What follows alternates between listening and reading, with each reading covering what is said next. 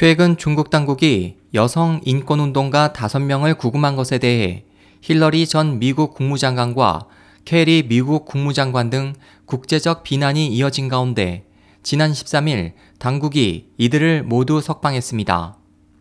이에 대해 지난달 팔 일 세계 여성의 날을 앞두고 체포된 우룽룽의 변호사인 량 샤오준 씨는 현지 언론에 구금됐던 여성 운동가 전원이 추후 기소 조건부로 한 달여 만에 석방됐다면서 각각 고향인 베이징, 광저우, 항저우 등으로 돌아갔다고 말했습니다.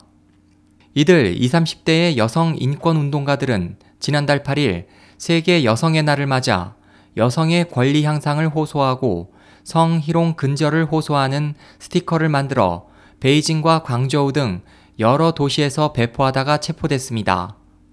중국 당국은 현지의 각종 시위를 엄격히 통제 제한하고 있지만 힐러리 전 미국 국무장관과 케리 미국 국무장관, 서맨사 파워 미 유엔 대사, 영국 외무부, 유럽연합 등 국제사회는 이 여성들에 대한 중국의 부당한 처사를 비난하며 이들을 석방할 것을 촉구해왔습니다.